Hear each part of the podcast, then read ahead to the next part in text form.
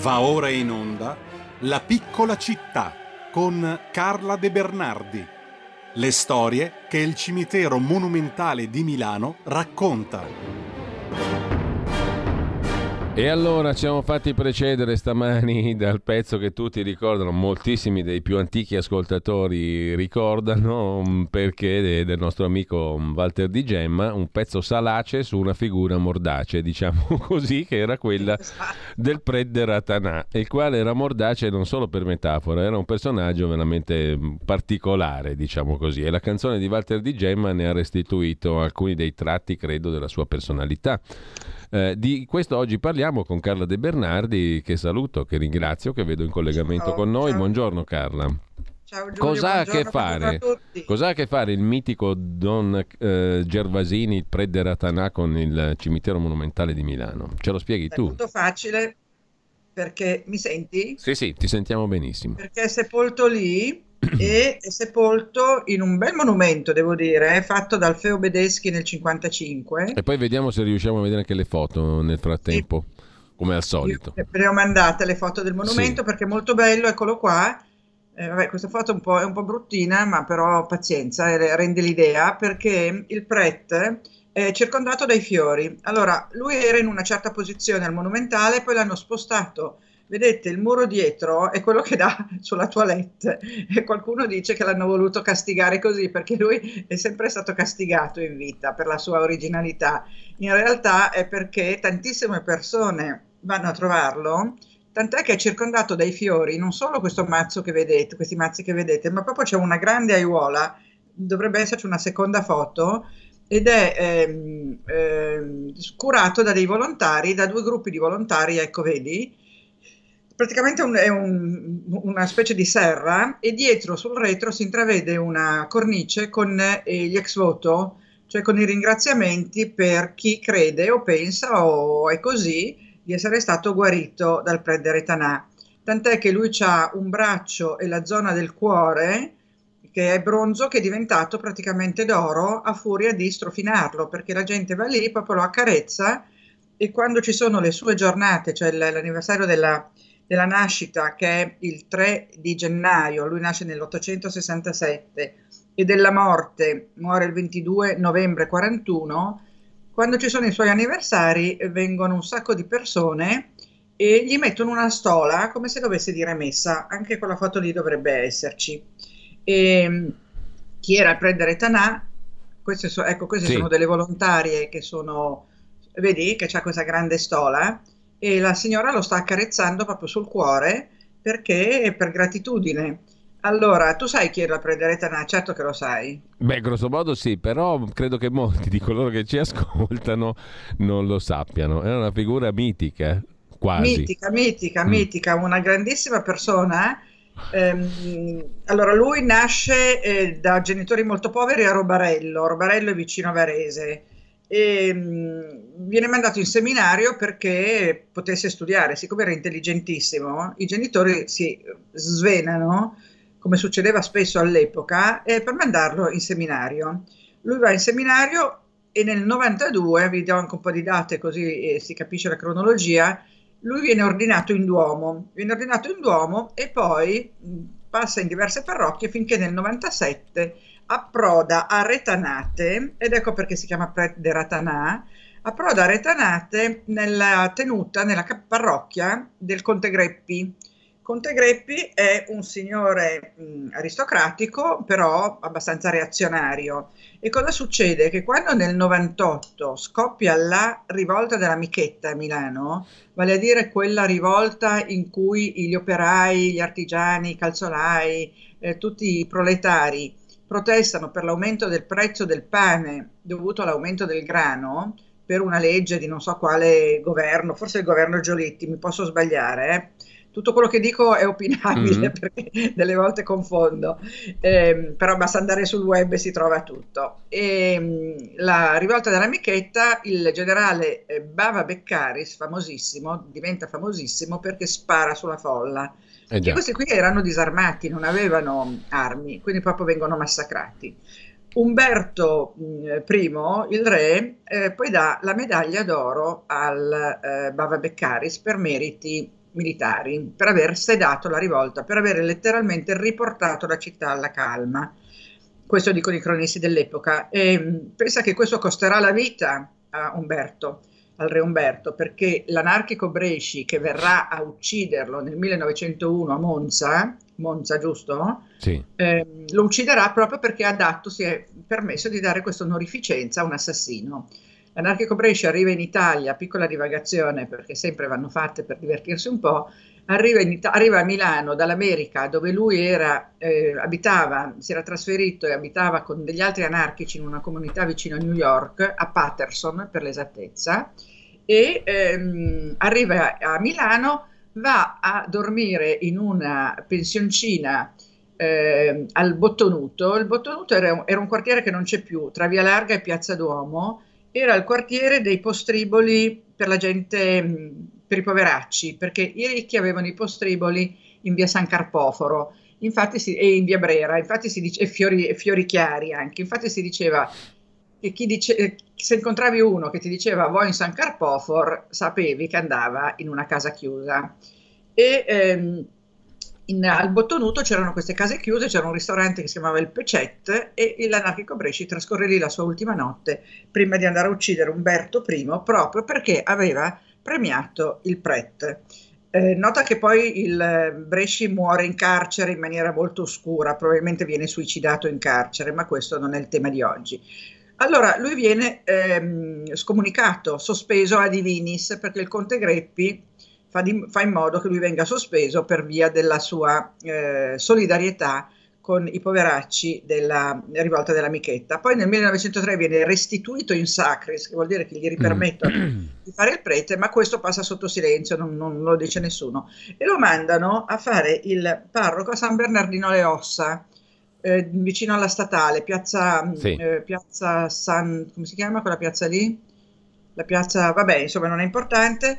E San Bernardino delle Ossa sapete tutti che cos'è, adesso non c'è il tempo di raccontarlo, però merita una visita. Credo piazza questa... Santo Stefano. Piazza Santo Stefano, bravissimo, che poi di fronte c'era il, il ristorante pugliese.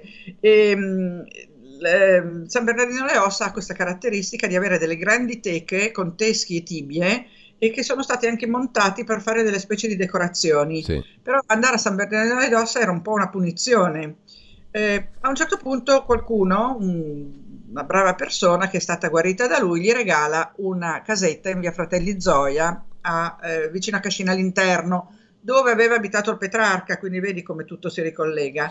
E lui lì eh, mh, acquista una fama di guaritore perché lui aveva studiato le proprietà delle erbe officinali durante la, il servizio militare a Caserta ed era diventato abilissimo nel mescolare le erbe e nel fare degli infusi, dei decotti e curava la gente con queste cose, con la, eh, la malva, il rosmarino, la maggiorana, eh, la lavanda, tutte erbe che trovava nella, lì in zona dove era lui, a, a, intorno a Cascina all'interno. Poi prendeva l'acqua dei fontanili, proprio l'acqua che sgorgava dalla terra, perché il fontanile sgorga dalla terra, e ehm, usava le sanguisughe e poi usava un metodo suo particolare che era di strepitare come un pazzo, prendere eventualmente a, a, a ceffoni a o a calci del sedere il malato quando capiva che il malato era un malato immaginario perché lui aveva questa dote, lui ti guardava e vedeva Laura, sai Laura è questa specie di ehm, come dire, energia luminosa che abbiamo tutti intorno, che però non si vede a occhio nudo, la vedono soltanto i pranoterapeuti e, e gente particolare. Lui vedeva Laura e vedeva dove Laura si interrompeva e quindi capiva che in quel punto c'era una lesione. Quindi se tu eri malato ai polmoni, al fegato, al pancreas, lui lo capiva. Ma se Laura era integra, e non c'avevi un tubo di niente, lui si arrabbiava e quindi prendeva a calci, mandava via, diceva ah, vada via, lei non ha niente, diciamo basta, che, tutto, diciamo, tutto che, diciamo che Freud non sarebbe stato tanto d'accordo, ma no, era più efficace il prendere a Tanà. E una volta che una signora andò lì e parlando come una pazza a, a, a cascata gli disse che suo figlio, che aveva già tre anni, non parlava e la donna si agitava e parlava e parlava e parlava, lui gli rispose: Se parla solo lei, come vuole che parli suo figlio? e l'ha cacciata via. Comunque lui curava veramente e soprattutto accoglieva tutti, cioè chiunque si presentasse alla sua porta trovava un pezzo di pane, solitamente raffermo, un frutto solitamente andato a male, però le cure che lui riteneva necessarie e, e guariva. Si dice che abbia anche guarito la figlia di Mussolini che aveva eh, la poliomelite, se non ricordo male. Insomma, a un certo punto lui finisce la sua vita mm. a Cascina all'interno, fai conto che la fermata del tram 34 diventa la fermata del Pret de Retanà in via Forze Armate, proprio diventa la fermata dedicata e c'è anche un libro che si intitola così, fermata, sì, libri, c'è anche un film che si chiama Gervasi. Lo stregone di città. Che, che tra e... l'altro è stato fatto da Gianfranco Bettettini, mass mediologo autorevole e docente della Cattolica. Ma bravo, vedi, io non l'avevo detto il, il, il regista Aldo, perché pensavo che non fosse di Aldo così Grasso, noto. È maestro di Aldo Grasso, tra le altre cose. Detto per inciso, ah, ecco. ma comunque. Quindi il prete, tra l'altro poi lui non si cambiava mai la tunica, aveva sempre la tunica, sai, piena di patacche, eh, non, era proprio un prete... Eh, ecco, ma com'è che arriva al monumentale, Carla? Com'è che arriva al monumentale, Carla? Perché mi pare che sia su spinta popolare che arriva lì. Sì, esattamente, su spinta popolare, su richiesta popolare, però un po' per evitare l'effetto, io lo chiamo l'effetto Padre Pio, eh, lo spostano appunto in un angolo e anche la sua casa, via Fratelli Zoia, viene demolita per, subito per evitare che diventi un luogo di pellegrinaggio, perché avevano proprio paura che diventasse mm. come la grotta di Padre Pio a, a, in Puglia. E quindi anche questo mandarlo in fondo, in fondo, in fondo al monumentale noi ci andiamo spesso perché le, durante le nostre passeggiate ce lo chiedono, ma ci sono delle volte che andare fino da lui Senti, significa ma... aggiungere un quarto d'ora alla passeggiata. Carla, ma ancora oggi, ancora oggi, è meta di, di persone, oh, di pellegrini. Altro che... Guarda, le due grandi, ci sono tre posti al Monumentale che sono meta di ehm, fedeli. Uno è il Pret del Retanà, l'altro è il cosiddetto Cristo Bianco della tomba Melzideril, dove il venerdì si va lì a fare i voti, a chiedere le grazie e poi il Don Giussani, perché Don Giussani, che sappiamo mm, che... Fondatore di CL. Pesca, sì, gioventù, io, io, preferisco ricordarlo come gioventù studentesca che come eh, CL, perché CL è la derivazione di gioventù studentesca, ma lui era una grande persona prima che eh, diventasse eh, quello, Comunità di Liberazione diventasse un, un partito, eh, diciamo, politico lui, eh, io l'ho conosciuto perché sono vecchietta ed ero andata qualche volta al Parini alle sue riunioni. Poi, insomma, io ero un po' ribelle, non ero proprio una persona, una ragazza allineata, per cui sono andata solo qualche volta. Ma lui era un trascinatore dei giovani, li motivava. Lui eh, in treno, sto parlando di Don Giussani, sì. venendo a Milano, ogni tanto interrogava i giovani eh, sul catechismo, su cosa sapevano e scopriva, scoprì che i giovani non sapevano niente e allora decise di fondare eh, GS proprio perché pensò che i giovani avessero bisogno di un'educazione eh, su temi religiosi, ma non era un bigotto, capisci? Era una persona di altissima qualità. Vedi che eh. allora c'è qualche trade union fra il Prede Ratanà e, e, Don Giussani, per certi versi, no? C'è un'anima popolare sì, certo, che si certo, incarna certo, in forme diverse, però... Mm, forme e anche diverse, di fronte però... alla tomba di Don Giussani, tutti i giorni, spesso nell'intervallo, nell'intervallo ci sono gruppi di giovani ehm, che li vedi che, che, vengono dall'ufficio, sia donne che uomini, e proprio vedi che sono vestiti da ufficio e vanno lì e gli portano i fiori. La tomba di Don Giussani, un bel giorno vi posterò la, la Beh, foto, Carla, è piena di fiori. Intanto il regista mi sta praticamente facendo segnacci, siamo già alle 9.32, dobbiamo salutarci, però questo, questa fotografia sul Prede Ratanà credo che sia stata molto efficace e molto bella. E, ehm, mh, ci consente anche di recuperare una figura che al di là di tutto non perde la sua attualità. Siamo nel 2022. Siamo nel 2022 e, e, insomma il Prede Ratanà è ancora popolare. Meno male verrebbe da dire. Eh, perché, sì, sì, guarda, ma al, agli anniversari si riempie la chiesa perché al Monumentale c'è una chiesa cattolica legata alla parrocchia di San Francesco, di Sant'Antonio, scusami, e, ehm, e, viene un sacco di gente alle messe del, della, dell'anniversario di nascita e di morte. Beh, io ringrazio allora mm, Carla De Bernardi, il tempo vola quando c'è questa rubrica, grazie Carla, noi ci diamo appuntamento a lunedì, a lunedì prossimo allora. Grazie Fantastico. ancora. Grazie Giulio, grazie a tutti. Arrivederci, buona settimana. Adesso la bomba umana, Francesco Borgonovo, eh, con un ospite particolare, ve lo dicevo, un uh, docente che è stato tra i primi studiosi del pensiero di Alexander Dugin, Lorenzo Maria Pacini. Buon ascolto, buona mattina a tutti. Avete ascoltato La piccola città.